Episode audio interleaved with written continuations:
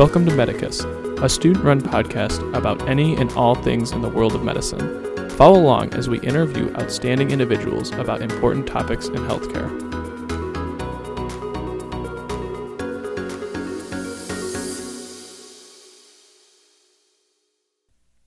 Hey, what's up, guys? It's Alec, and I am so pumped to continue with the MS4 specialty series. As an FYI, the next two specialty interviews were recorded a few months prior, as we had to take a break from editing due to most of the members of the Medicus team entering our dedicated Step 1 study time.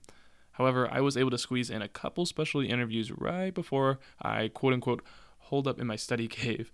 So for this specialty podcast, we brought in Jen and Harjo to talk about the exciting field of neurology. And I absolutely love this interview because both of these fourth years gave really, really sound advice on not only neurology, but on how to ace third and fourth year in general. So I highly recommend listening to this podcast all the way through. As always, hit us up on social media at Medicus Podcast. And if you have any episode suggestions, comments, or are interested in joining the Medicus team, you know, you can always feel free to DM us or send us an email at medicuspodcast at gmail.com. So thanks again, guys, and I hope you enjoyed this MS4 neurology episode. So, guys, who are you and take us through your journey in medicine thus far? Sure. So, my name is Jennifer, and I first got interested in medicine honestly through a book. Um, it was the summer before college started, and I was just perusing Barnes and Noble, and I saw this book called The Brain That Changes Itself. Um, I wasn't really sure what to do with my life and what major to declare during college, um, but I thought that this brain book sounded kind of interesting. So that summer, I read the book, and then when I first started at UC Irvine um, and I was deciding what classes to register as a freshman, I decided to enroll in these um, interesting sounding classes. Um, it was kind of a neuroscience series that met the criteria for um, science prerequisites that you needed to graduate from college. Um, and uh, the first class that I registered for was brain and behavior. And then since it was UC Irvine's on the quarter system, it was a whole year uh, consisting of three classes. So the first one was brain and behavior, the second one was drugs in the brain, and the third one was brain dysfunction. And I absolutely fell in love with the brain. I thought it was the most interesting thing in the whole world. Um, it kind of dictates how everyone perceives their environment, how memories are stored, how people think, how logic is formed. I just thought it was a very interesting subject. Um, unfortunately, I lacked the confidence, I think, going into medicine, and I just didn't think I was smart enough to be a doctor. So I kind of put that on the back burner and declared an economics major um, because I liked math. Very interesting. Um, and money. so they kind of went together. Um, and I also had a minor in psychology. So all of my classes in psychology kind of filled the niche of me doing those neuroscience classes that I really in cognitive science and um, those subjects. So uh, at the end of, I actually graduated from UC Irvine in three years. Um, I had a lot of AP course credits going into it, and I was really still struggling with what to do with my life and what to become when I got older. So I was actually studying for the LSAT, thinking I was going to go to law school just because that's what my brother does. Um, but I realized, you know, you only have one, it's very corny, but you only have one life to live. And I really thought, you know, this is something that I love. I love neuroscience. It's definitely a passion of mine. Um, so from there, I decided that I wanted to go to medical school and become a doctor and kind of had gotten some confidence through college classes and thinking that I could maybe do it and was smart enough. Um, so then I went to UC Irvine's kind of science, um, chemistry. I don't know. I was trying to declare a new major, trying to figure out how to get these classes. And uh, they told me I had too many credits to um, be guaranteed any biology or o- OChem or physics physics classes. So they said that they advised me to graduate from UC Irvine and then do a post bac pre med program. Um, and that's what I did. Mm-hmm. I did a post bac pre med program up in San Francisco at San Francisco State um, and was able to get all the courses I needed, took the MCAT and then was able to go to medical school at Loyola. So um, it really started off with that book, which is kind of an interesting start. Um, but it was just something that kind of grabbed my attention. And um, ever since then, I was very interested in neurology and had kind of decided to go to medical school with the intent of doing neurology.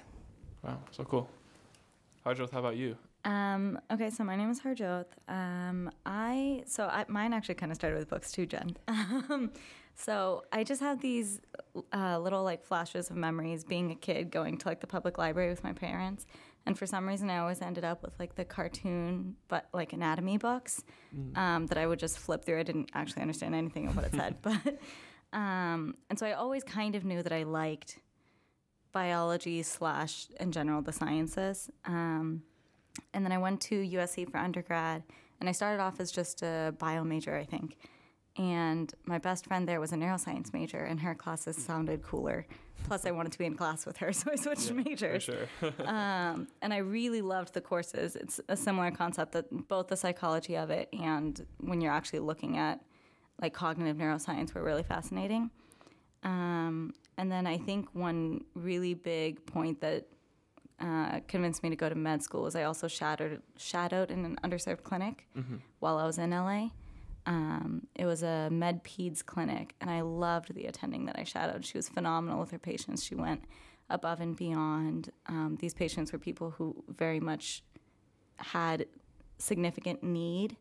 Um, and a large number of them you could very clearly see were underserved and so it just felt very rewarding even just shadowing her and like being in the room with her yeah.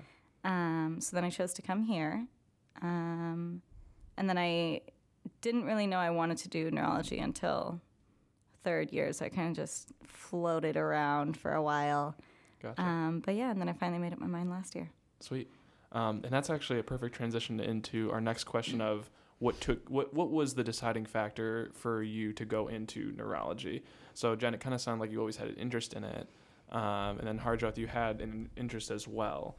But um, I guess actually specifically from you, what would you say was like the tipping point, maybe in your rotation, or or what like actually drew you to Yeah. pursue neurology?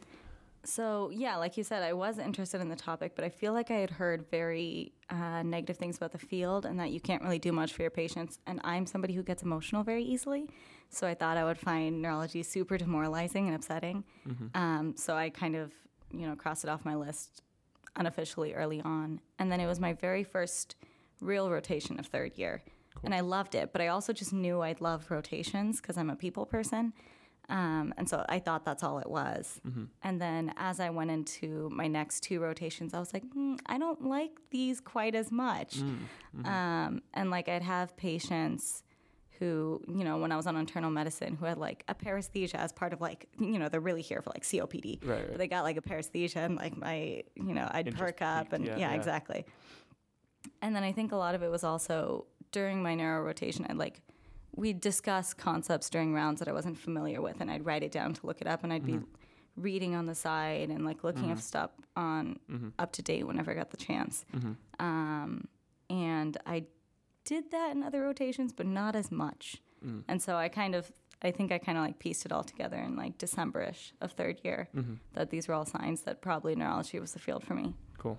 And that's such a cool thing too that you got to, you know, at least for me, I would almost think like, okay, I need to go through everything to see that like, okay, this is the one that I really like. Like it's it's Mm-hmm. al- probably almost like unsettling if you haven't decided what specialty you're going into and like the first rotation that you do is like actually the one that you really Yeah. love because then you're like, oh, is that you're right? Like, is this like just the nature of doing a rotation? Is that why I Mhm. like it or not? So that's really cool. I think you're one of the first people that have like been their first rotation. That's like that's it. You know? Yeah, I got really lucky with it because I didn't think I wanted it, so I wasn't trying to put it in the middle. for sure, for sure. That's awesome. How about you? Um, so I did keep an open mind. I always liked neurology and the neurosciences, but um, my first rotation was general surgery of third year, and I fell in love with that as well. So I think there's there's something to be said about the first rotation and um, how exciting it is to be in, uh, you know, in the OR, in the clinic, working with patients and actually getting to listen to their lungs and it's it's a it's a really nice experience and you can make really great connections with patients as a medical student um, and so I did keep an open mind. I considered ophthalmology as well um, because it kind of combines some aspects of neurology Um, I feel like the eyes are the windows to the brain. Um, and it also had surgical components. Uh, I did realize after shadowing a couple times, I took an I did an ophthalmology rotation in December of my third year, uh, and it was kind of between neurology and ophthalmology at that point. And in January, I think I was on my pediatrics rotation, and we could do a subspecialty outpatient clinic, and I did pediatric ophthalmology. Um, and I just wasn't super passionate about the work of pediatric ophthalmology and ophthalmology in general. I thought it was a wonderful field and you could really restore people's eyesight and you know definitely people appreciate mm-hmm. being able to see again.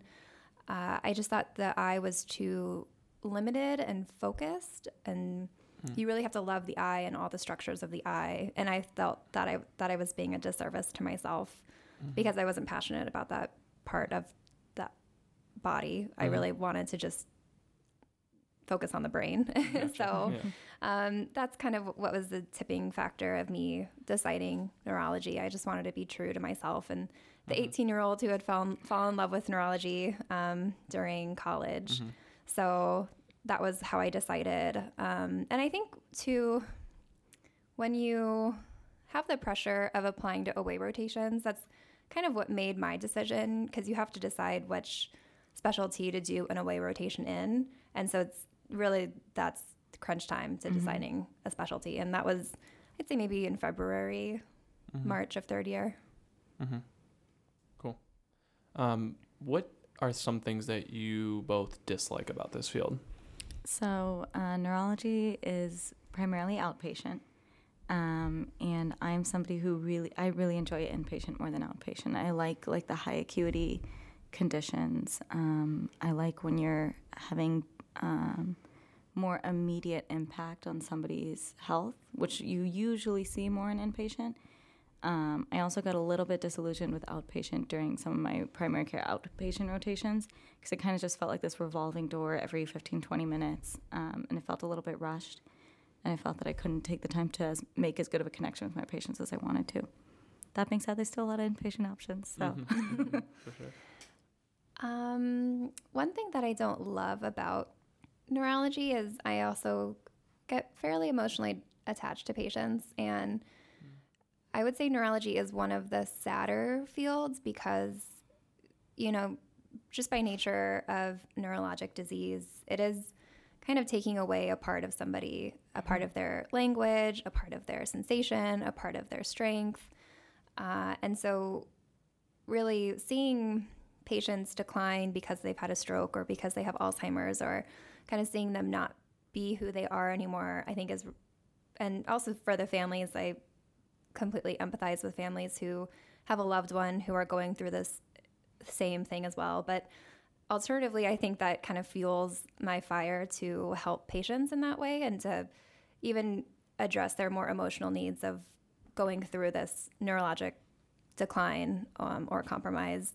Um, and it's you know quite the privilege to be able to be that person to help um, patients and their families going through these really dramatic um, experiences. So uh, it's kind of a double edged sword, I. I would mm-hmm. say. For sure, for sure. And, and almost like going with that, what are the stereotypes or assumptions of your specialty? And is there truth to any of them? And, you know, you almost, I, I was going to ask actually, you know, it being considered a quote unquote like a sad specialty, mm-hmm. and the idea uh, that I've heard that like it's not a specialty where you cure or whatever, um, which, you know, I, I, think there is probably not some truth to that. So I just want to hear your your opinions on.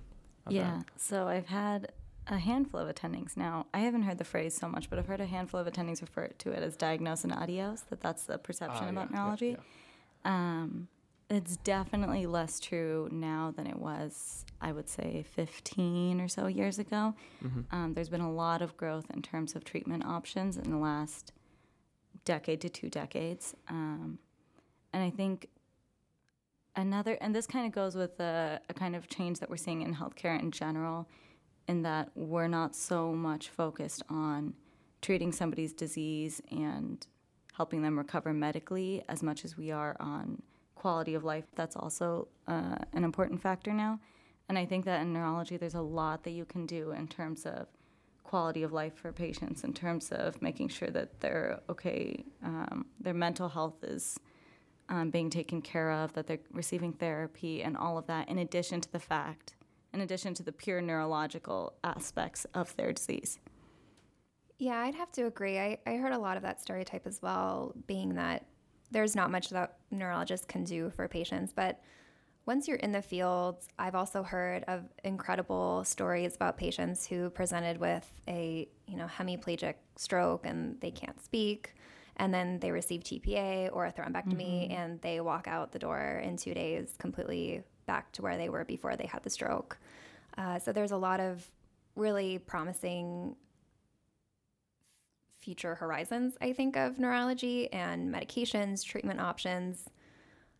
Uh, I know MS has a lot of great yeah. um, new drugs that are coming on the market seemingly like every month. And it's a type of thing that you can, if you intervene early, you can really stop the progression of the disease. Uh, there are still, I think, truths to the stereotype. Uh, I think, like Alzheimer's and cognitive science mm-hmm. fields, can be a little less promising. I think there's a lot of hope on the horizon, but I think currently we don't have great medications for Alzheimer's, for example. Um, and so that can be a little tough, I think, mm-hmm. in this field. But mm-hmm. overall, and I think as far as like stereotypes, think we're like the intellectual stereotype, which I don't mind. um, the very cerebral kind of yeah. thinkers, yeah. right? Yeah. yeah, which I don't mind that. Yeah. Sweet. Yeah. I think um, also there's the stereotype in terms of personality type that we're a little bit nerdy or a little bit dorky. Which to some extent is true. Mm-hmm. Um, I'd agree. It really depends program to program, institution to institution. Um, there's some places where I've been where that very, like, I interacting with people, I'm like, oh, this is where that comes from. Right, right. And then there's some places where I go where the residents seem like just like the average person in medicine because everyone who goes into medicine is a little bit nerdy mm-hmm. right, if you're choosing course, to study this much. Yeah, yeah. I was going to say also in regards to um, you started off this question by mentioning that people often think of it as a sad specialty and kind mm-hmm. of touching on something that Jen said earlier. It can be it can be sad um, because you do have patients that you that are deteriorating sometimes. Um, that being said, I think those are the cases that I find more rewarding because those are the families and the patients that you get to support more and um, that you get to be there in a time of crisis for them. And so while, you know, I'm usually in those cases on the verge of tears in the room with them, it's also the one where I walk out and I'm like, oh, okay, I did something today. Mm. Mm. No, that's a that's a great point. Um, Jen, I know you're talking about how you we're sort of deciding between ophtho and neuro, um, and so we kind of heard that dichotomy. But um, I I wonder, were you, Harjot, were you ever deciding between two different fields as well, um, or did you kind of realize once it was neuro, like that was that was it? So there were kind of a couple others I considered that, like at the time, I was like, oh, I think this is it. Um, so second year, uh, I thought I was going to do cards because mm-hmm. I loved the study of cards. Mm-hmm. And then I got the opportunities. So here at our school, we do um, histories and physicals with an attending that we're assigned to second year, and I got assigned to a cardiologist, and I realized that I like cardiology from a primary care perspective, but I don't really like it when I'm in the weeds as much. Mm-hmm. Um, and then I think the last two that I finally came down to were neuro and IM. Mm-hmm. Um, I most of the doctors I know are um, generalists. Mm-hmm. And I think I really like the idea of breath, of like knowing kind of everything. Sure. Um, and that way, if somebody just like comes up to you from your community and is like, oh, I wanted help with this issue, I could actually give them advice instead of being like, nah, I don't mm. know. Right, right. Um, but in actual practice, I didn't enjoy the breath that much. And I found that it ended up being a lot of cardiopulmonary conditions, especially on the inpatient side. Sure. Yeah. Um, which, like I said before, aren't 100% my um, cup of tea for sure, for sure. Um, for someone, you know, neuro neurology and neurosurgery, they're, you know, a neurosurgeon would probably like shame me for saying like they're similar because they're they're not. Every specialty is different. um, but what if someone likes the brain, right? Um, like in your case, Jen. Uh, and they're deciding between okay, I want to go do something in like a neuro field. um, how would you like talk to them about like choosing between neuro and neurosurgery if, if there is like a deciding factor or is it just like if you like the or I think if you like the OR, that's a really large contributing factor to pursuing neurosurgery. I think lifestyle is also something to think about. I believe neurology provides a better lifestyle, especially because 80, 90% of neurology is outpatient. So you can have guaranteed weekends off, holidays off, nine to five, have a nice outpatient life. Whereas neurosurgery is a big commitment. And I would say for anybody considering neurology versus neurosurgery, to definitely think about the lifestyle that you sign up for um, as neurosurgeons. You really have to love it. It's got to be one of the things that you can't see yourself being happy doing anything except for neurosurgery. Um, the residency is incredibly difficult. I would say it's probably one of the more difficult residencies mm-hmm. you can sign up for. Um, that being said, I think it can be very rewarding. Um, neurosurgeons are definitely at the front line of treating emergent cases.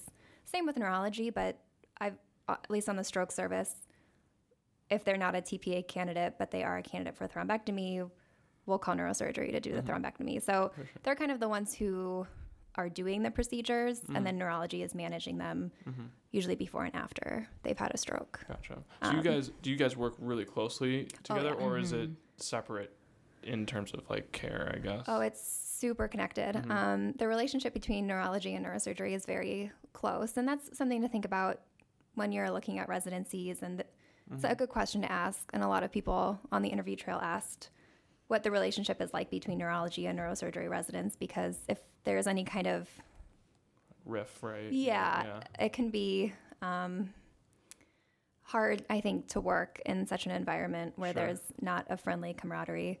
Sure. So, yeah, you are working very closely, and you know you'll consult consult neuro- neurosurgery for a variety of things, and they'll consult you for headaches, and mm-hmm, mm-hmm. there's just a lot of go between between the mm-hmm, 2 mm-hmm. um, so I think they work very nicely together, mm-hmm. and there's a mutual respect because everyone wants to save the brain, and everyone sure. has the same goal in mind. Mm-hmm. So it very can cool. be a good relationship. Is there also you know, I, I heard, I think one of the attendings we had here, so we have um, like neuro small groups uh, for our um, like mechanisms of human disease course here at Loyola. And um, one of the attendings, I think he like just came out of residency and he's, uh, I think it was honestly like a seven year residency, but it wasn't neurosurgery. He was a neurologist, mm-hmm. but he does procedures. Mm-hmm. Mm-hmm. Um, so if you are interested in going into neurology, but still like OR like stuff, you can still do that, right? Yeah. And do you know what surgery? I, I don't remember what he was or what he did, but it was like some sort of like, like angiography stuff or. Ah, yeah. So the closest thing that you can get to neurosurgery within neurology is. Um, essentially, the thrombectomy cases that Jen mm-hmm. was talking yeah, about, I think that's, those that's can be yeah. those people can either be coming from neurosurgery, from neurology, or from IR. Oh, okay. Um, gotcha. And so some, so we have a neurology attending here who's one of the thrombectomy attendings. Okay. Um, in addition to that, uh, not so much OR, but still procedural. There's other options in terms of doing procedures um, with EMGs, with EEGs are mm-hmm. procedures. Mm-hmm. Um, so there's still other options for procedures, but that's the closest. That's the only one that feels like true OR, as far as I'm aware. Gotcha. Mm-hmm. And and with those attendings that like the thrombectomy attendings, are they more do they still get to manage their patients after, or do they send it to like another neurologist that is more like outpatient care? Um, it probably depends on the setup of the institution. From mm-hmm. what I'm aware of, if you are doing thrombectomies, you don't often see those patients in clinic afterwards because you're so busy sure, performing yeah. those thrombectomies and mm-hmm. doing procedures. Mm-hmm.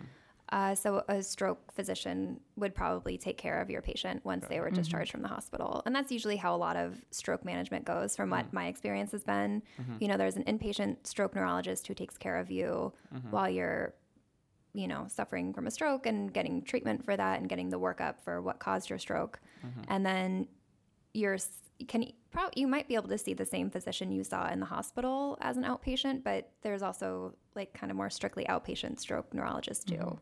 Mm-hmm. Um, everyone takes call and does inpatient. If you think if you do stroke neurology, but Mm-hmm. there's different business models and practice Yeah. setups of different private practice and hospitals and things like that. For can sure. be a little different. I know that attending that I mentioned that does the thrombectomies. I know when he's on call for the OR, that's not the same week that he's or the same days Mm. that he's covering the inpatient stroke service. But he does. I'm pretty sure he also has an outpatient clinic. So Mm. theoretically, you could request him Mhm. as the person that you'd like to follow up with outpatient. But mhm. I don't think that'd be the default. Gotcha, gotcha. So it still sounds like there's a lot that you can do out like from neuro, not just like you're going to be an outpatient physician Mhm. doing Yeah. blank. Yeah. Definitely. And that's very true for neurology. I, I've heard a lot that you can tailor your practice to exactly what you Mhm. want. If you want to do strictly outpatient, you can. If you want to do strictly inpatient, you can. If you want to do a mix of both, Mhm. you're certainly more than welcome to. And Mhm. neurology is a great field to go into because uh, as the population ages, more and more people are going to have neurologic conditions sure, that are yeah. going to be needing treatment. And also, I think the average neurologist is like over 50 years old. So there's kind of this, a, Yeah. the, I mean, a lot of the neurologists now are likely going to retire in the next 10, 20 years. So there's going to be a large void and a large demand for neurologists. So Hmm. I think that gives up and coming physicians in the fields some drive to bargain for their salaries and to negotiate and to kind of build the practice that they really want, Mhm. which is nice flexibility to have. And in the places that they really want. Yeah. Oh, that's a good point too. Nice.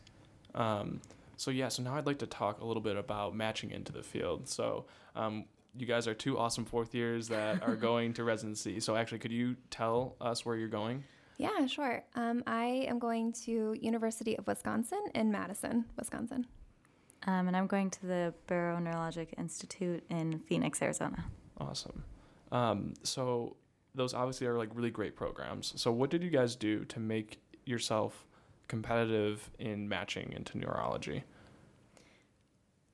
I think a lot of it's hard to say kind of what was the tipping point into why a program liked you versus other students because everyone has you know their certain sparkle that they bring to the table um, but i think a lot of people on the interview trail a lot of physicians that i interviewed with were very interested in my research um, i don't i mean maybe that was just a point of talking but they did almost every interview men- mention my research and kind of tell me about what happens.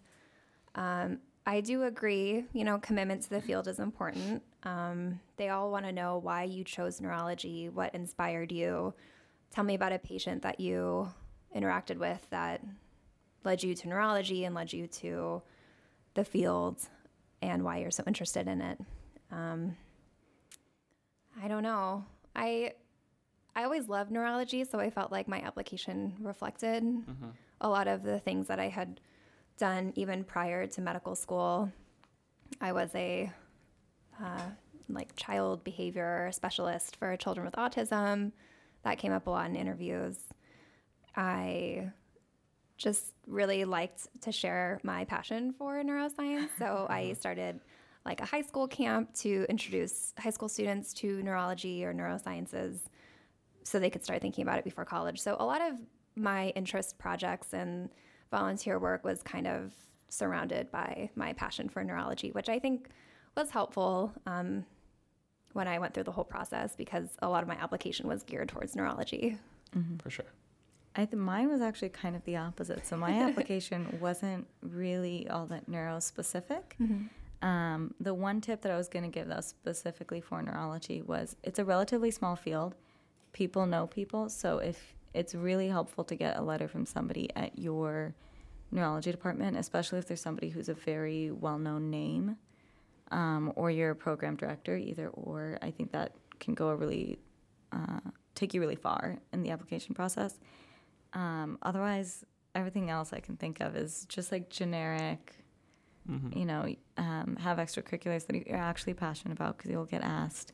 Mm-hmm. Um, they want to see that you're committed to stuff. Mm-hmm. Research definitely helps. I don't think with neurology necessarily has to be neurospecific, Mm-hmm. but that certainly can help. Mm-hmm. Um, how did you guys structure your fourth year for matching into um, neurology? And I guess I should like put context to this question because you know at least in the institution that we are in, you get to kind of pick where and what you do because that's obviously the time that you decide that your spe- your specialty and you need to do your aways. Like, do you even need to do aways for neurology? Um, so yeah, so if you guys, uh, what do you, what do you think about that? So um, we actually both did aways, but you very much don't need to for neurology. Mm-hmm, Um, My personal reason for doing aways was I was trying to go into a different geographic area, Mm-hmm. um, and I kind of just wanted to get my face out there. Mm-hmm. So I, so the way my fourth year looked is I chose to do CK early, partially because I knew that a lot Mm-hmm. Step, of my step two CK. Yes, sorry, yep, step yep, two CK. yep. Um, partially because I knew a good amount of my fourth year was going to be just neurology, and there was a chance I'd forget a lot of the rest of medicine. That's a good point. So I wanted to take it before I forgot everything else. yeah. Um, and then I was scheduled to do my ICU month here. And then I did um, a, a few aways. I actually did them mostly during interview season, which is usually something that people try to avoid, but that's just kind of how it worked out for me. Mm-hmm. So I took one month off during that time so that I could try to push interviews towards that free month that I had. Mm-hmm. Um, and then I, for the most of the rest of my year, was electives back here at Loyola. Hmm, okay. Yeah, I agree. Taking step two CK and step two CS as early as possible is the best strategy. Um, I took step two CS in April of my third year, which is so early, but I was so happy to get it over with. Um, and, you know, I was a little bit nervous about not having done psychiatry and OB-GYN to prepare for step two CS, but you just need to study that one first aid first step two CS book and you'll do just fine. Um, I overstudied for it. I took like two weeks. Um, and then I took step two CK in July, which I highly recommend. I took a month off, studied for it. Um, and it was nice to just have all the standardized exams that you're required to do done with before you really start fourth year. Uh, and then fourth year, I did do an away rotation at UCLA, um, and that was awesome. I really got to see how other how another institution practiced and managed patients, and got to kind of get my feet wet in an amazing institution. Um, and so that was quite the unique privilege, I thought. And then I did two other away rotations. Um, they were both at the institution that I really wanted to match at, which was University of Wisconsin. Um, and I did one stroke rotation after the UCLA stroke rotation, um, which really made me look like a rock star on the stroke rotation that I really wanted, you know, to match into Oh, that's cool. um, because I had just done stroke for a whole month, and so I had a lot of experience managing those patients. Uh, and then I did a neuro ICU kind of away rotation, but it counted for the ICU rotation here, which was a really great idea because I got to. It was more of a neurosurgical rotation, um, and it was nice to kind of see that aspect as well, and just to see how other institutions operate.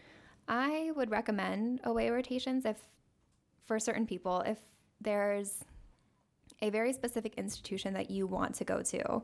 You know, if you want to go to Johns Hopkins or Stanford or UCLA or USC or any of these institutions that you might feel like maybe are out of your kind of range of your step scores and things like that. I think hard work goes a long way.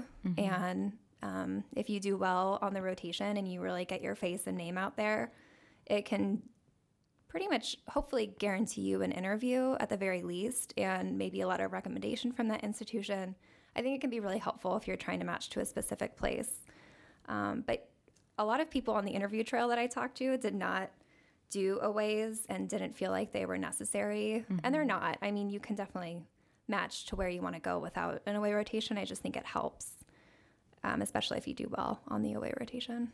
Yeah, the only other person I came across during my aways who was doing an away rotation was in a similar boat as me. She was really trying to get into a specific, like the greater LA area because of her fiance at the time. Um, and so, you know, she was also trying to get her face out there. The other thing, I just wanted to emphasize something you said earlier, Jen. I think one away can be a really good learning experience in terms of seeing how another institution works, and also just in term if there's a place that you're really considering going, when you're doing your interview, you have one day when everyone's on their best behavior, and that's the perception that you're getting of the place you might go for the next three to three or four years of the next four years. Um, and I think it was really helpful for me to be able to see these places day in, day out for four weeks, Mm-hmm. so that I really felt very comfortable with. Okay, I know what this institution is like. I know what I'd be Mm-hmm. getting myself into if I went here. No, that's, that's that's really good advice. Um, and then specifically for the rotations themselves, um, how does one stand out on uh, on a neuro rotation? So, Jen, like you were saying, you just came off a stroke from UCLA, and then you went to UW and killed it with your uh, managing the stroke patients. So, how did you quote kill it? wow. um, you know, I I think knowledge is helpful, but I don't think it's everything. They know that you are quote just a medical student and they don't expect you to have fellow knowledge of reading, you know, an MRA and knowing which arteries are where in the brain. And so, you know, it's nice to know all that. And if you have you know experience reading angiograms and things like that that's su- super helpful but it's certainly not a prerequisite.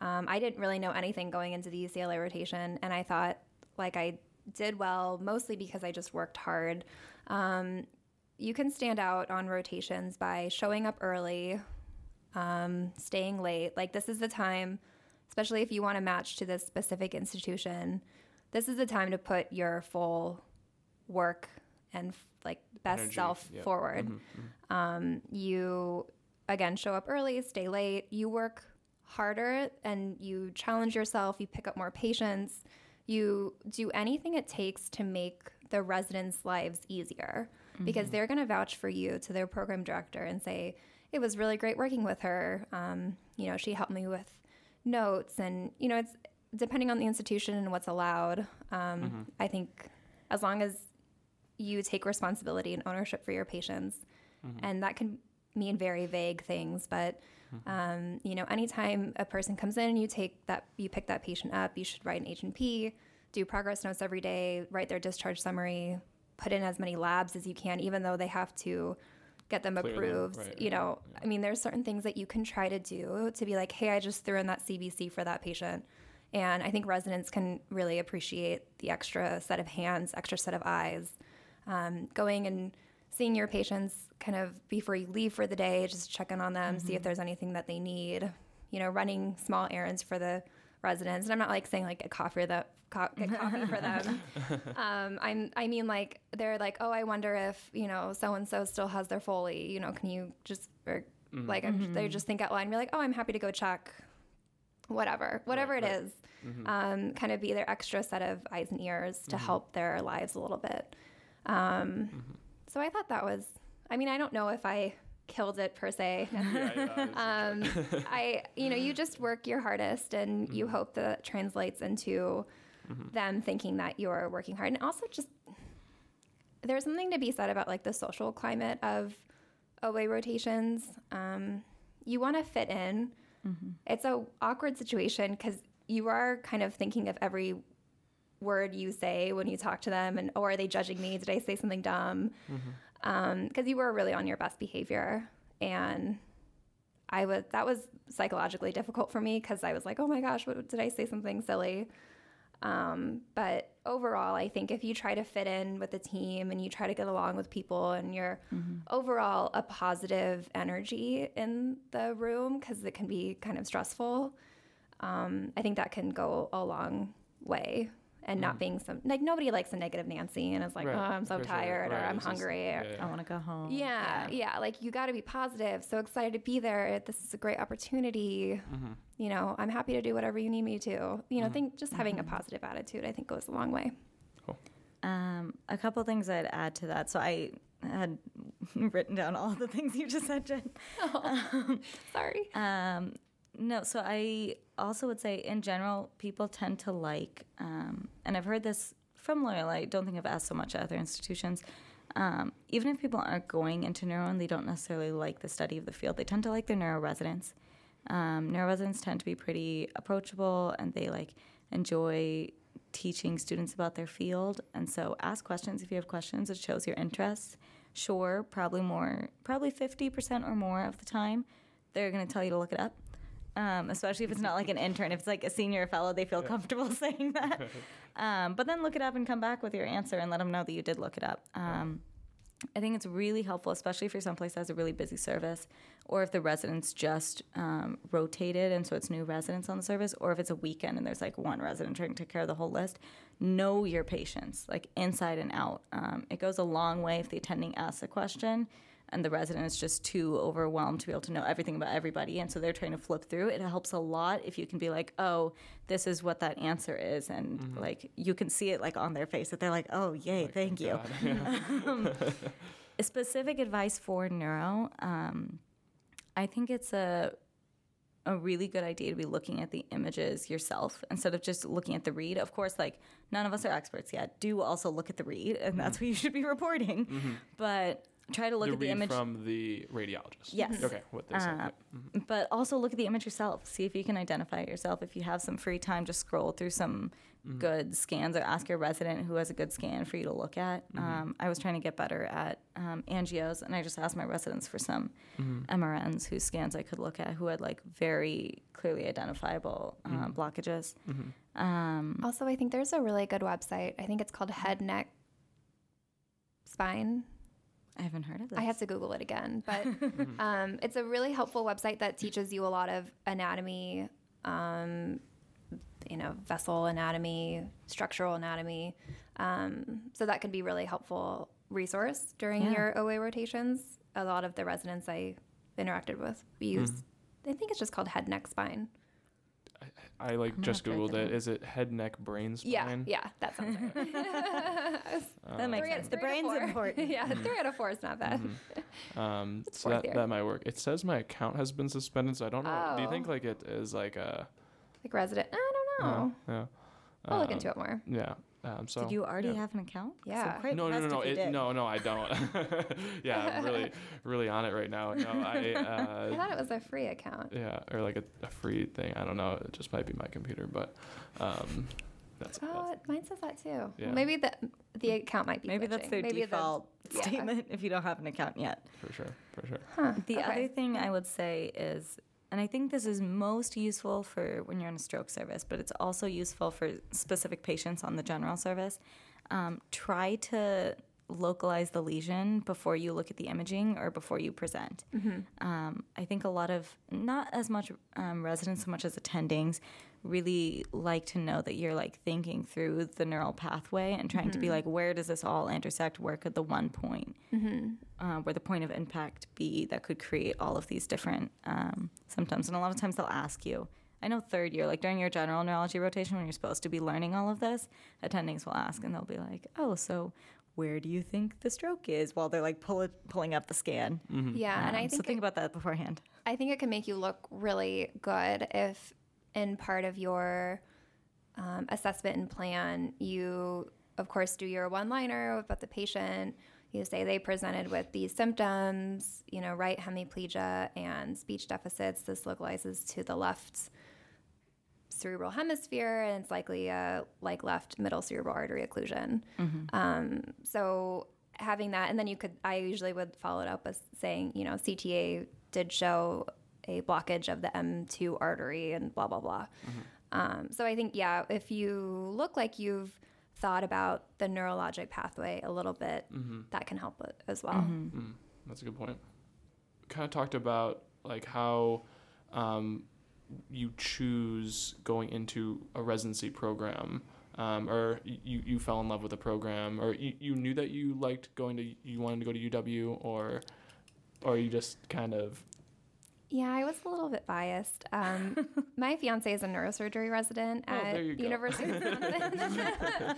Full disclosure here. yeah, Um, and I did really enjoy the whole interview process, and I did interview at um, quite a few other institutions.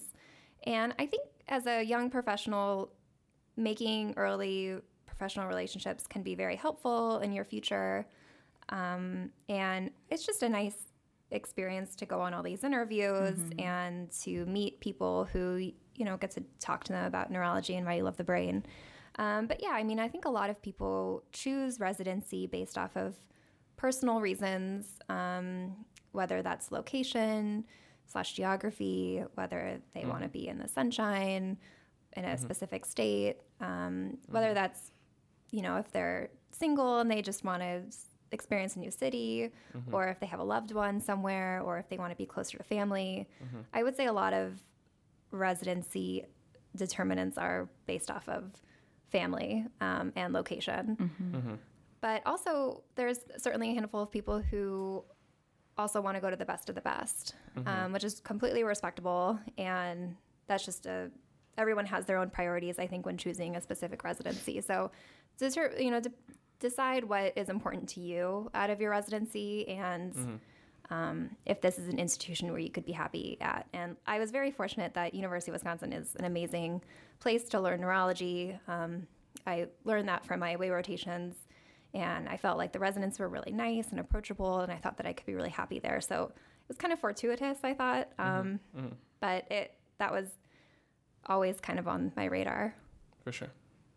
Um, so a little bit of overlap. My biggest thing was by far geography. Um, so I am from California.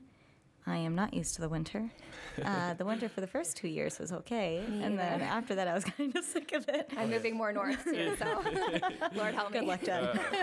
um, Yeah, so for I- anyone for- for anyone who wasn't in like the Midwest this like last winter, I think what was it? It reached like negative fifty something worst. yeah, in I think Chicago, negative fifty-three. And then in like Minnesota, it was like negative sixty. It was like awful. Yeah. But honestly, once it's But- below zero, it just It doesn't feels matter. It doesn't. It totally doesn't. I'm also going to be so honest. it's During the days that it was about negative 50, I didn't go outdoors, so I didn't really experience Right, that. right, right. I did learn how to make chili and. Um, so a lot of it was location for me. I wanted to go um, to the West Coast or the Southwest. Um, a lot of it's probably the biggest thing for me is I wanted to know that I vibed with the residents um, that I was going to be working with, that I, the personality type essentially of the program, because that can vary significantly. It's also a little hard to tell before you've interviewed there or at least done an away there. Um, and then some other things that I looked into was I think now the percentage is 89% of neurology residents mm. go into fellowship. I think that's true. Um, and so I wanted to, so chances are I'm going to do fellowship. Mm-hmm. So I wanted to know where are their grads going? Are they staying at that institution? Where are they going geographically? Where are they going in terms of the caliber of the programs they're going to? Which fellowships are they going into? Is it mm-hmm. like they're sending people to fantastic MS fellowships and like everybody else is kind of like going to like little things? Or is it mm-hmm. pretty even across the board? And then for neurology specifically, um, this is getting a little into the weeds. When you apply for fellowship, um, a lot of the applications nowadays are in third year, and your first year of neurology is internal medicine. So you really only have Two years a what you want. year and some fraction Yeah. to figure out what you're doing for the rest of your life. um, and since neurology has so much is so much of it is outpatient, I wanted early outpatient exposure because like most residency programs, um, neurology usually has a heavy and the early part of it is heavy on the inpatient component.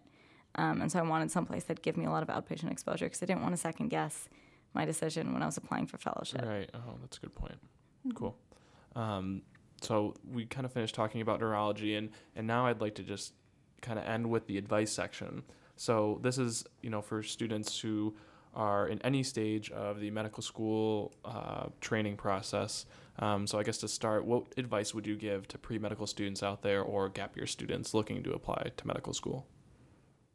So I would say um, do activities that you enjoy. Your CV or your resume does not have to be all about medicine. Both when applying for med school and when applying for residency, the things I talked about the most were the random hobbies that I had written on my application. Um, I think it goes a long way in terms of work-life balance.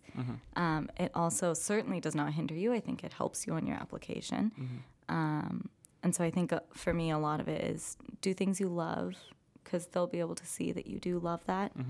Um, and then also just do what you can to explore the field of medicine. It is a really big commitment when you start med school, especially since until two years in, you're not really seeing it on the day to day, even. So even if you change your mind, you might not be making that change of heart for until you're two years into debt. Right. Um, so do what you can to explore the field, um, whether that's shadowing, whether that's research, whether that's scribing, whatever it is. Um, and then for- in terms of gap year, what I usually tell people is if there's something else that you're thinking about doing with your life, try that out. it's certainly not going to mess up your med school application to do something else for a year. But if you go into medicine and then after you're done with residency, decide, oh, I'm going to take a year and do something completely different from medicine, it could affect your uh, career prospects in the future. Mm-hmm. So this is your time to see if you want to do something other than medicine. Yeah, I agree. Um, I did take a gap year while I was applying, which I thought was very helpful because you have free time to go on interviews for medical school. Mm-hmm. Um, I also worked a couple of jobs because I was saving money for medical school. I mean, I don't know. That's not, you're not going to save enough money for medical school um, right. unless you win the lottery, maybe. um, so I wouldn't prioritize working too hard um, and trying to save money because it's, you're going to take out a bunch of loans anyways, most likely. Um, so I would really just try to have fun. Um, do not study medicine. I think everything you're going to be taught will be taught in medical school and residency. So I wouldn't, you know, start reading first aid. I mean, that's just crazy. No. Um, I mean, you can if you want. I just think you you learn about these disease and pathologies in a very regimented way in medical school, and they do it for a reason. They do it so that you can gain a a good breadth of education, so that you're prepared to treat people in the future. Um, so I wouldn't stress out too much about studying. Um, and I would just say have fun, spend time with your family and your friends. Medical school is really hard. The schedule can be very busy. I've missed, I don't know, three family members' weddings because of, mm-hmm. you know, USMLE step one exam, step two. It's just hard to be with people that you love all the time, especially if you go to a medical school that's not in the same state as where your family is from. So spend time with the people that you love. I'm glad I did that before medical school started. Cool. Um, how about for first year medical students? Um, so I think it. My advice kind of slightly varies depending on what the educational structure is at your school. So the traditional system versus the um, system-based mm-hmm. education. Um, if it's the traditional style, enjoy your first year, man. It's not. um, so that's the Loyola structure, and I mean, with that structure, you're usually amping up with at least every year, if not every semester, for your first two years. Um, you're likely in a new city, um, and you're not going to have as much free time as you do your first year in your second and third. So mm-hmm. it's your mm-hmm. opportunity to really explore the place you're at, mm-hmm. solidify those new friendships in the new city that you're in that are going to help you get through the rest of medical school. Mm-hmm. Um, so I would say enjoy it. Um, also, with that time, if you're super well, if you're decided or super undecided, um, try shadowing in some fields that sound interesting to you. Um, that was one of my biggest regrets about first year was I passed up on a lot of opportunities for just shadowing in a bunch of, I think it was internal medicine subspecialties here.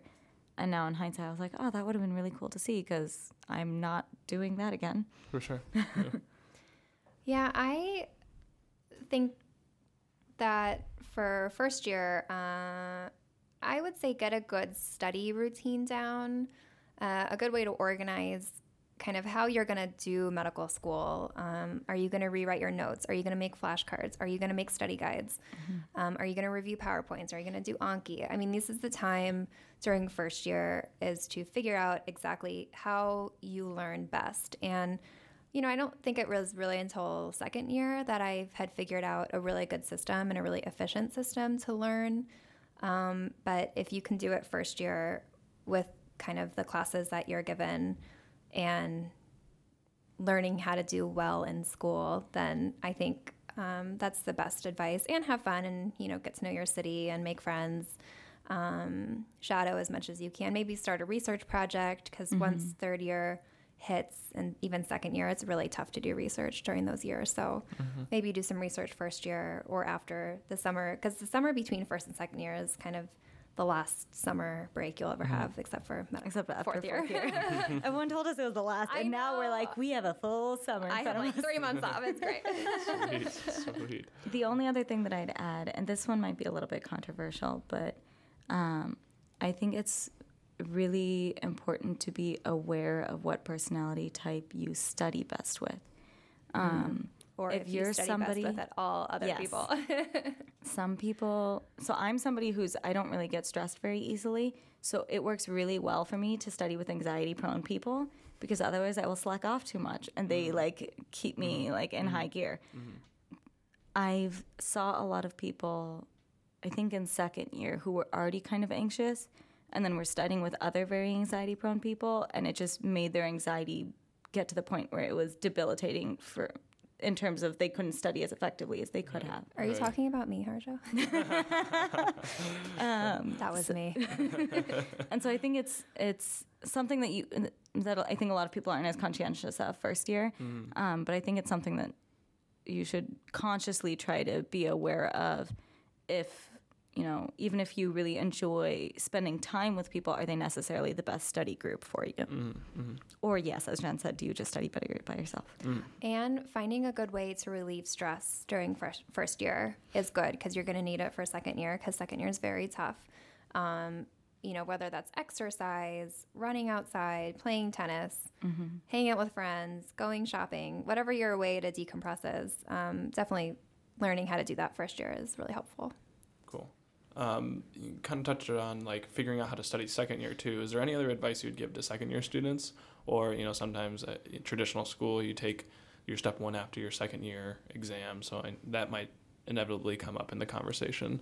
Um, but yeah, what would, what advice would you give to a second year medical student? So I think one of the hardest things second year is people are both stu- trying to study their school curriculum based on you know the lectures that they're having at school. Plus, you have like 15 gazillion resources that are just like thrown at you. That people are like, I loved, you know, X, Y, and Z for STEP, and the other person's like, I loved A, B, and C, and you're like, Am I supposed to use all six? Um, figure out early on, like Jen mentioned, if you haven't in first year, figure out early on second year which ones work well for you. Um, don't try to study with everything. Kind of pick, I think, like max two during um, second year, like before actual step studying, to just kind of like augment as you go. Um, and then most, I think most med students need to hear that you need to relax in second year.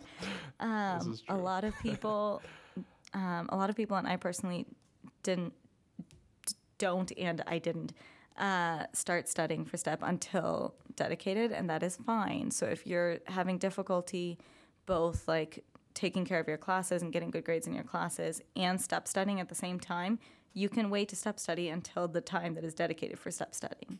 Um, don't compromise like passing second year because you're trying to be super prepared for step one. Yeah, I think I agree to some extent. I do kind of wish I had started studying for step one earlier in second year. Um, I was a very anxious study um, and took school very, very seriously. Um, and I think a lot of second years do because they do put a lot of emphasis on step one being one of the most important parts of your residency application. Um, that being said, I put too much pressure on myself, and I don't think that was beneficial or conducive to like a healthy mental state. So I think to a certain extent, it's good to have high expectations for yourself, but don't beat yourself up too much too. Um, mental health and wellness is crucially Yes. important during this time.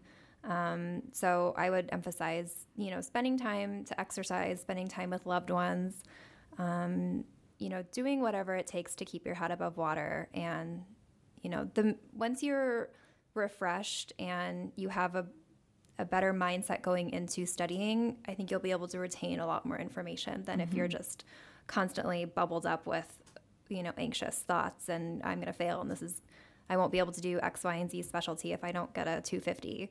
Um, I don't think that was helpful for me at, It's at the not end of the helpful day. for most people, really. Yeah. Even though everyone's thinking it. Everyone thinks it. Everyone does. And, you know, the best advice I, I would just say keep your head above water because that's what it feels like. You're constantly feeling like you're drowning. um, and everyone goes through it. And there is a golden shining light at the end of the tunnel. and that golden shining light is fourth year of medical school. So I love that you say that you were intense about med school, Jen. now I'm way chill.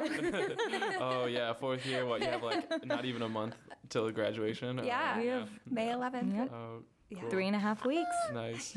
Um, so between the second and fourth year, there's third year, right? So that, there's like rotation. So is there any advice you'd give, like generally for like third year medical students, um, or I guess if it's not a traditional school, just like general rotational advice, um, I guess. Yeah. Um, so I think one of the most useful things that I did third year was I tried to find something that I loved about every rotation.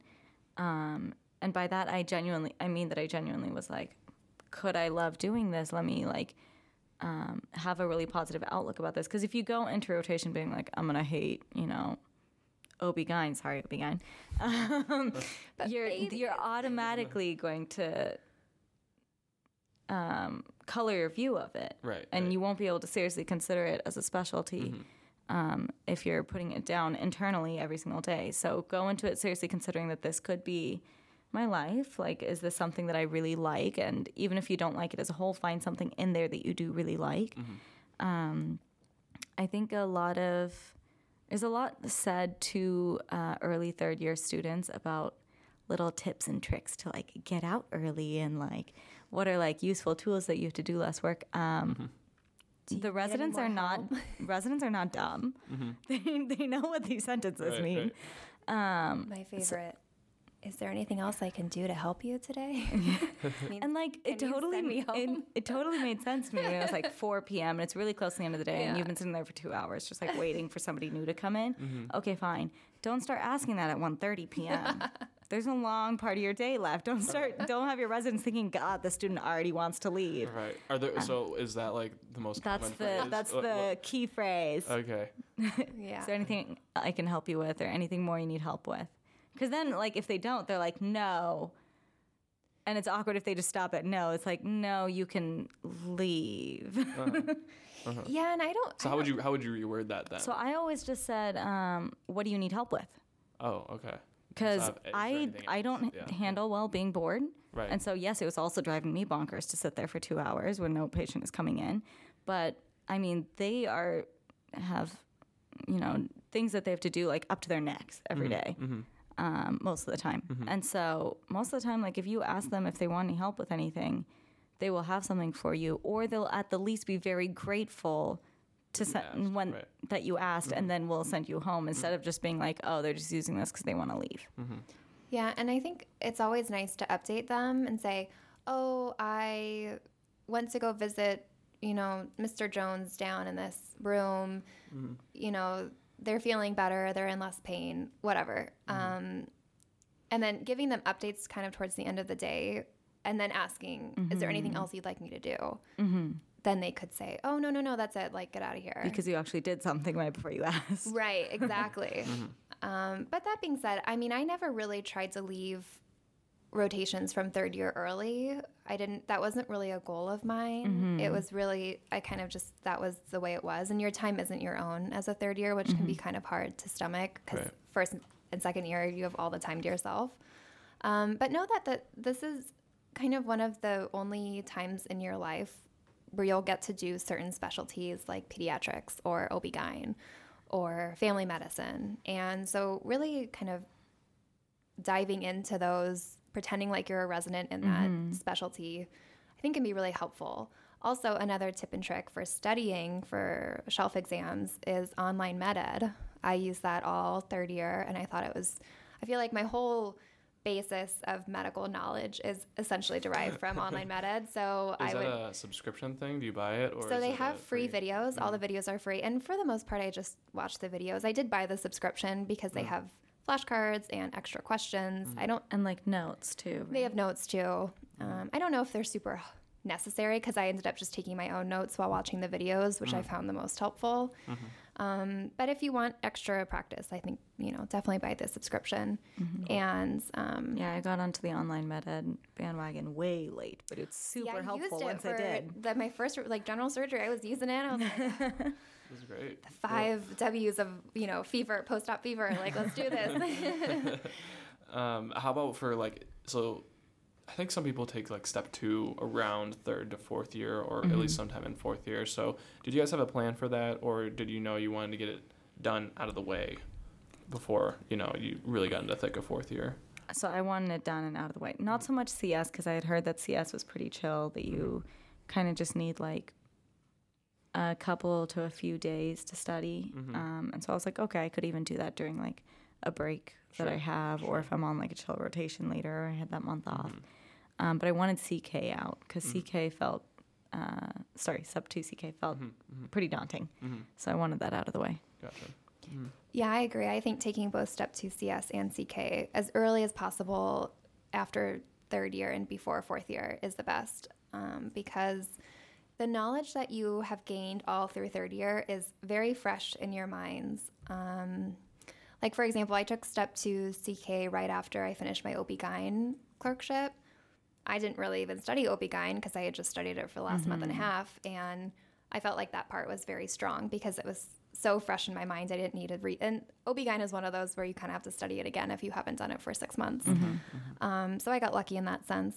And um, I think as far as resources go, I would definitely recommend online MedEd um, for any kind of refresher on concepts that you're struggling with, whether it's heart murmurs or pediatric pathology, um, OB-GYN pathology. I mean, I think his videos are comprehensive, simple to understand, up to date, current. I mean, I really trust his videos. Um, and then all I I just use that and um, UWorld, which I, I mean, I thought I was very well prepared for step two, and it is so much easier than step one, It like really is. dramatically. it's nice. Um, I really only used um, World when it came to step two, but I wanted to say one mistake that I feel like I hear a lot of people saying is during step one, they have like an epiphany that a certain resource they had heard a lot about that that was very useful for studying. They personally, it didn't work for their studying. So they, mm-hmm. for example, people hear a lot about first aid mm-hmm. for step one, and then, you know, say this person goes through step one, and they're like, "Why am I doing this? I'm not a book learner. That's not how I learn well. But I feel like mm-hmm. I'm supposed to use this book, and it doesn't go well. Don't use the book again for step two. Like right. you, just because people say a resource is good, you've had a very similar experience just a year to two years before, depending on when you're taking step two. Right. Use those lessons when you're fig- when you're planning how to study for step 2 Like, don't you know assume that that's less useful information than what you're hearing from other people about what's good to study with. Cool. Um, and then, so now the light at the end of the tunnel, fourth year. Um, do you have any recommendations um, for your fellow classmates or things that you maybe have seen that your other classmates like you you would have been like, oh, you should have done this versus this? Um, yeah, anything about that? Um, so I would. It's not actually that my fellow classmates did. So I mentioned early on that I did um, aways during interview season.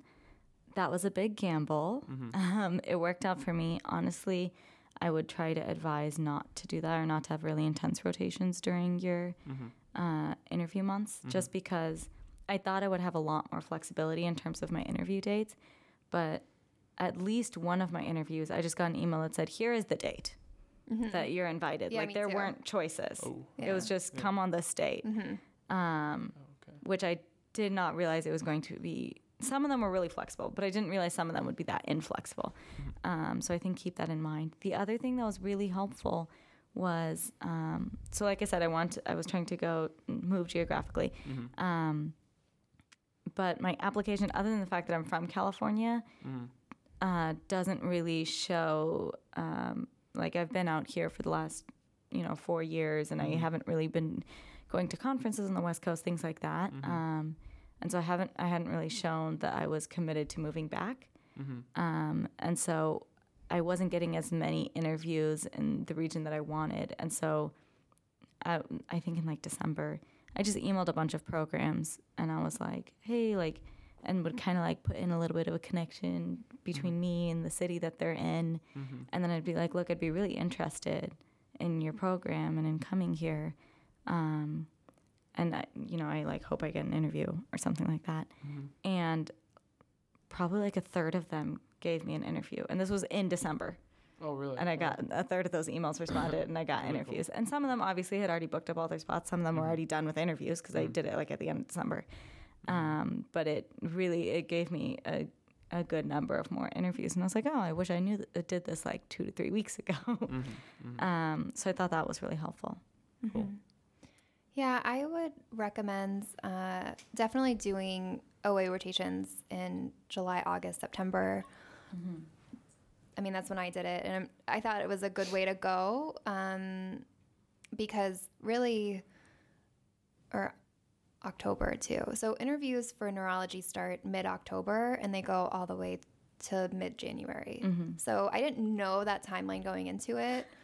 Um, and I was on a rotation, I believe in October, an away rotation. And it is kind of awkward to ask for days off because and interviews aren't on weekends.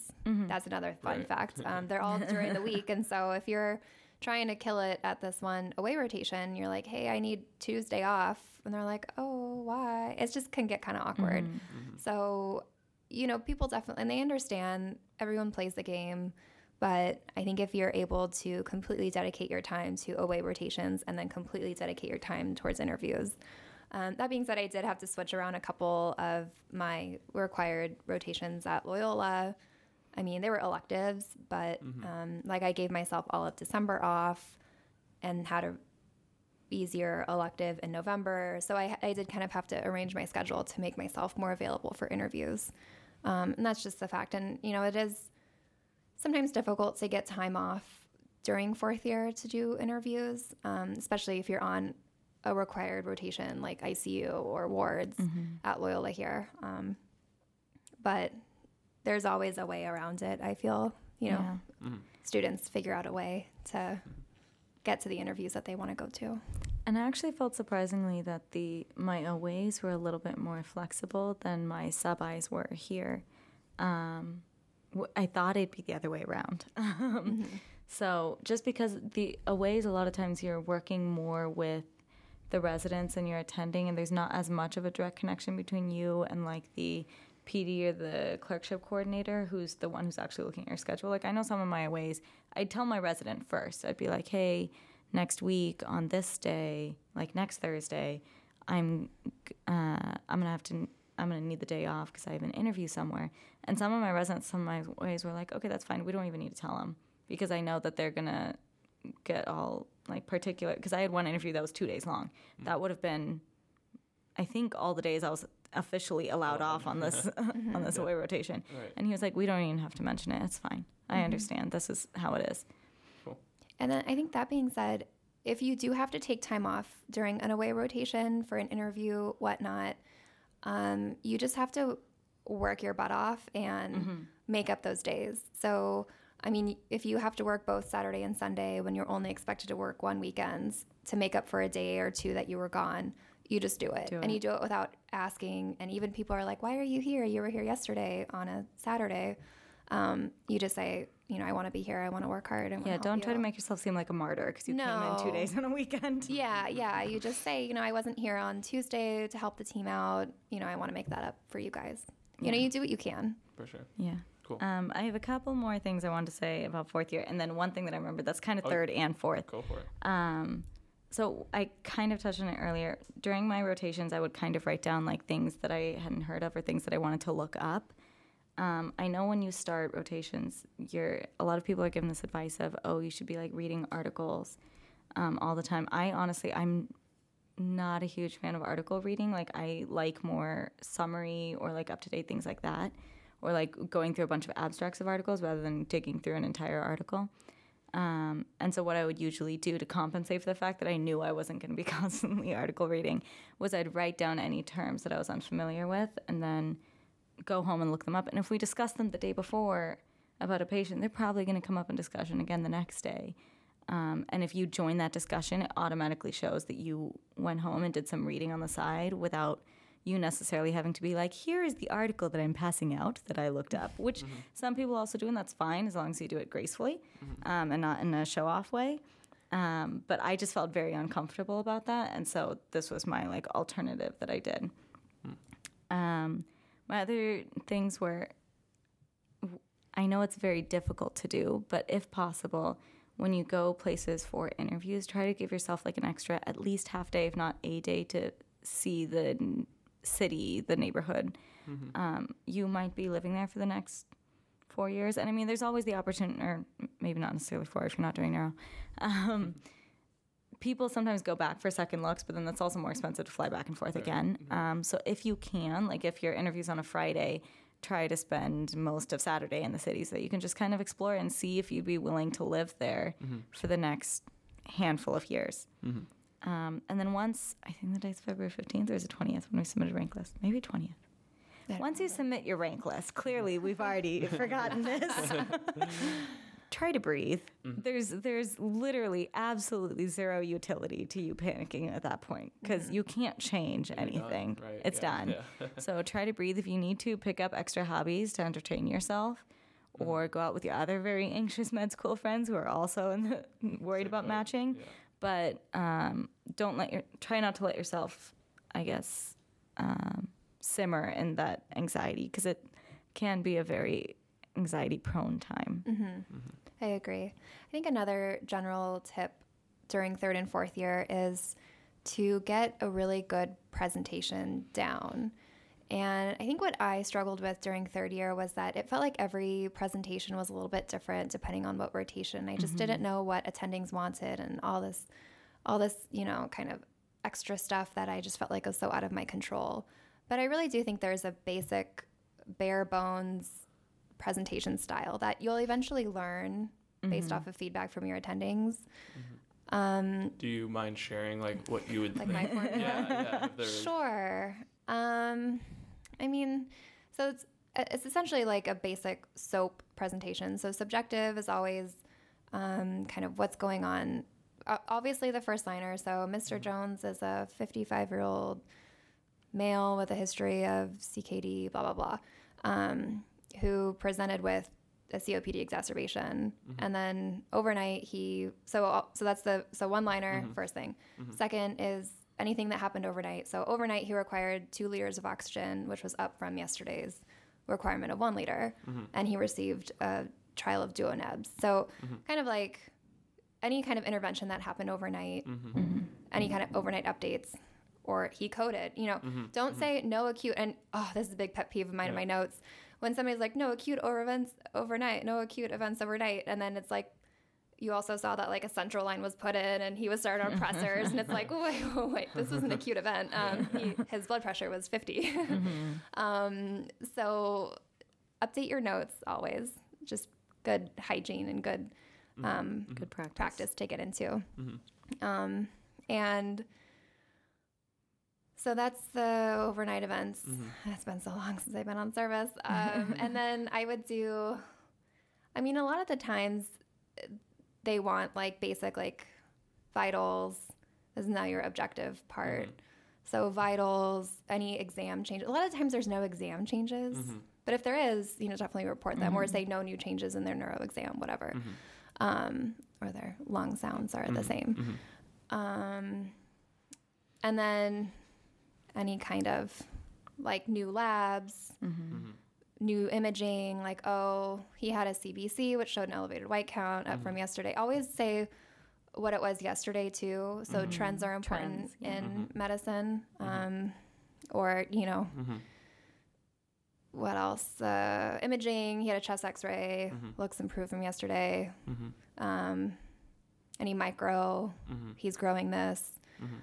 And then assessment and plan. So this is a so and so guy with a COPD exacerbation. His culture grew, strep pneumo. He's currently being treated with antibiotics. He's on oxygen. Um, and I, I mean, it's it's hard because you have to decide what type of person you want to be when you present. Do you want to be a systems based person where you go like head to toe, um, or a more problem based? Um, the ICU likes systems based, and I mm-hmm. like the ICU, so I've kind of adapted to a systems based, and I think it helps because you're not missing anything. Mm-hmm. And I kind of do. This is a nice tip. Um, I kind of do a systems problem based combo, which might be kind of annoying, but like for pulmonary, I'll mm-hmm. say number one, COPD exacerbation, you know, intervention, two liters of oxygen, duonebs. And then number two, pneumonia, you know, or strep pneumo pneumonia. And then these are the antibiotics he's on. Mm-hmm. So I do like in bold lungs and mm-hmm. then what lung issues are going on. And then I'll mm-hmm. do heme. Oh, they also have anemia. He's getting iron. You know, so I think I like that because it seems very organized Yeah. to me. And I just started picking, doing that with my notes. So that's new. but I mean, I know medicine does, they like a problems based, Right. but that just seems so unorganized. Um, and it seems like you could miss things because if you're not thinking about their kidneys, you might not be thinking about their CKD, you know? So Gotcha. And so that sounded like that was for um, like a more inpatient, right? Oh, yeah. So you can, and, and I guess for most of the rotations, you're going to be in the hospital doing that. But for like outpatient, family, and maybe peds and um, you know medicine, if you have it, um, y- I guess you can you can still tailor your presentations like that, right? Yeah, and I would tailor all outpatient presentations to like why they're here today. Whether it's for an acute visit, like, oh, I had the sniffles and we're treating you for the flu, you're flu positive, that's all you're here for. Um, or it's a more preventive care. Um, So, oh, we're managing your diabetes or we're doing a blood pressure check. And really, you don't have to make a note that's so inclusive of every problem that they have. Every lab they've had in the last. three Yeah, months. exactly. If they are just here for an acute, you know, Right, right. Have that in the back infection. of your mind if they ask, right? But then Yeah, but you Don't have definitely. actually, pre- right. And Yeah. obviously, when you have somebody coming in outpatient, there's a lot more in the subjective, Mm-hmm. um, and you want to organize it. And I mean, you hear this a lot, so this is not the first time people are probably hearing this. Um, you want to essentially prove your point in your when mm-hmm. you're telling your subjective. Mm-hmm. So if you think this person has the flu, you start with, okay, these are the symptoms they have, and the ones that made you think flu, mm-hmm. and then you're like, these are the ones they don't have, which made you think, oh, it's not something other than the flu, and then you know, and so pertinent positives, negatives, um, like the pertinent exam stuff, you don't really need to go through every single Mm-hmm. system. I mean, I think it's a good practice at the beginning of third year. Mm-hmm. Go above and beyond. Talk. It's mm-hmm. better to talk more than talk too much than to talk too little in your presentations. They will tell you to cut it shorter if you need to. Um, but I think by the time you're in fourth year, it's you. They want to also know that you can tell which parts of your presentation are actually pertinent, useful information, and which stuff is kind of just fluff at that point. Yeah, and then I would for any kind of HPI, I always use that acronym OLD CARTS. Um, people have their own acronyms that they use, but OLD CARTS is onset, location, duration, characteristic, uh, aggravating factors, relieving factors, timing, and severity. Um, so I do that literally for every um, chief complaint that comes across, and it's you know if they don't have pain, you don't you know. But even if they're like, oh, I have the sniffles, it's like, well, how severe is this? Is it just kind of in- interfering with your life, or is this like you can't breathe out of your nose and mm-hmm. you're very uncomfortable? Mm-hmm. So I think you can kind of tailor it towards Work, work with any. yeah any Problem. kind of chief mm. complaint. Yeah. Cool. Um, so last question: What do you guys think is the best algorithm in choosing a specialty in medical school, if there is one? So I don't love the idea of algorithms, mostly just because I was told an ag- algorithm that sounded very reasonable and logical. Um, and that's the one that had me totally convinced I was going to do cardiology, um, which I never got to do in the rest of med school. So I could have ended up going into IM thinking, oh, I'm going to do fellowship in cards if I hadn't done that, that if I hadn't gotten the chance to do that shadowing. Um, I think we kind of touched on it before. I think one of the big questions is OR versus not OR versus a mix. I think people a lot of times paint it as like a black or white. There are fields where you can have a little bit of each. Um, and then I think the other big question that I tried to answer early on was inpatient versus outpatient versus a mix. Um, because there are, I, I think there's a lot of fields where you can kind of cater it to um, a mix of the two, but if you want 100% inpatient or 100% outpatient, I think that that can kind of push you one way or another. Yeah, I don't. I mean, this is the rest of your life, and I don't think it should be based off of an algorithm. I think you should. I'm such a cornball, but I think you should really follow your dreams and your passion. Um, this is something you have to wake up and do every day for the rest of your life. And as scary as that sound sounds, it can. It's also kind of exciting and invigorating. And if there is something that you think that you love to do all the time, whether it's you know a part of the human body that you really like, or if you really like a system, you know, like the cardio cardiovascular system or the GI system, um, falling in love with a part of medicine initially um, can be really helpful. Or if you just know that you love all of it, then maybe internal medicine is kind of more your your jam. So I think really like looking into yourself and finding out what you really love and what really drives you and how you want to help people um, is a good way to go about choosing your specialty. I think the closest thing I had to an algorithm, I guess I did two things. um, I'd ask residents in every single rotation I did why they picked that and what they had been debating between before they picked it. Mm-hmm. Um, and because sometimes when you're doing rotations, so for example, with neuro, most of the time people are seeing inpatient neuro. That's not what most of neurology is. So I think it can really help you get a better, better understanding of what the field is actually like as opposed to what you're just seeing as a little glimpse. Mm-hmm. Um, and then the other thing that I started and then I forgot to continue to do as third year went on, um, I tried to write like a little reflection at the end of every rotation, Mm-hmm. um, just kind of like freestyle, you know, every thought that came to my head about it as I went. Mm-hmm. And because I remember a few, like two to three months after I finished neuro, I was thinking back on it and I was like, I think I really like neuro, but I'm still not 100% sure that it wasn't just, I'm finally in Mm-hmm. Right, rotations. Right. And I went back and I read that reflection and it like solidified it for me. Mm-hmm. Um, because you're going to forget the exact depth of the experience once you're months out. So I think that's a good way to kind of re experience it. Yeah, and I also think trusting your gut is really important. If there is something, if you're considering another specialty, but your mind is always going back to this other specialty, like, oh, but what about this part of that specialty? Or, you know, oh, but I really want to work with children in the future. And, you know, if I do IM, I might not be able to work with pediatric population or babies. And that's really important to me. You know, definitely trust that instinct and trust that feeling and trust yourself when you are exploring other fields into what really drives you and what you keep thinking about and what you keep coming back to. Because that's really what it came down to for me with ophthalmology and neurology. I would go down the ophthalmology pathway and thinking about doing cataract surgery and how interesting that was.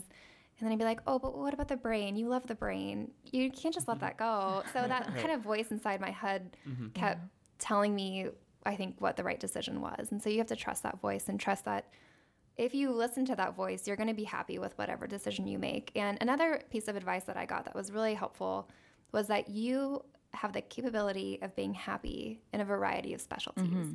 People think that this is like, oh, this is their perfect specialty that this is the only thing they're going to be happy in. I'm only going to be happy as a general surgeon. I'm only going to be happy doing, you know, neurosurgery. Um, I don't think that's true. I think people are driven to medicine for the basic foundation of you want to help other people. And every specialty, you're going to help other people in different ways. Um, so I think there's a lot of merit in just following your heart and following what you really want to do. Um, but that being said, you could probably be happy in ENT or you could be happy in a different specialty. But to really follow the driving force and the passion inside you, I think is what helps you to be happy and successful in the um, specialty you do choose. For sure. Especially since a lot of specialties you can really cater down the road into like the little niche field that you want to be in. So Yeah. don't be looking you don't necessarily have to look at what do what does the average neurologist do and say well that's what neurology is? Or that can be applied to any mm-hmm. field like you mm-hmm. can cater any field. So it's a lot of it is about gut instinct mm-hmm. which sucks because we like to question our gut a lot. Yeah. Um, well, I would love to thank you guys for being here. Um, such a great interview. And if we have any budding neurologists out there, would we be able to get your contact information? If people have like questions, would you be willing to share that? Yeah. Um, so people can email me. So my email is h h a n as in Nancy, s as in Sam, r a nine three at gmail.com. Great. Um, and I'm not sure if they're going to shut down our Loyola. Yeah, that's why I gave I my think they Gmail because. I think Oh, they, they might. do? I have to look okay. Um, so you can email me at Jennifer, J E N N I F E R, L as in lemon, Novak, N O V A K, at gmail.com. So it's just Jennifer L. Novak at gmail.com. Awesome. Um, well, congratulations again to Thank our you. one month Thank away you. doctors. um, so uh, thanks again, guys. Thank you for having us. Thanks for listening to this episode. This wouldn't be possible without the support from our listeners. Please rate, review, and subscribe. We appreciate donations to help fund the production of this podcast. To support us, go to medicuspodcast.com, where you can additionally find show notes, links, and information about our guests. We are at Medicus Podcast on Twitter, Instagram, and Facebook. If you have any questions, comments, or episode suggestions, submit them on our website. This podcast is intended for general information purposes only and does not constitute the practice of medicine. No patient doctor relationship is formed, and the content of this podcast is not intended to be a substitute for professional medical advice, diagnosis, or treatment.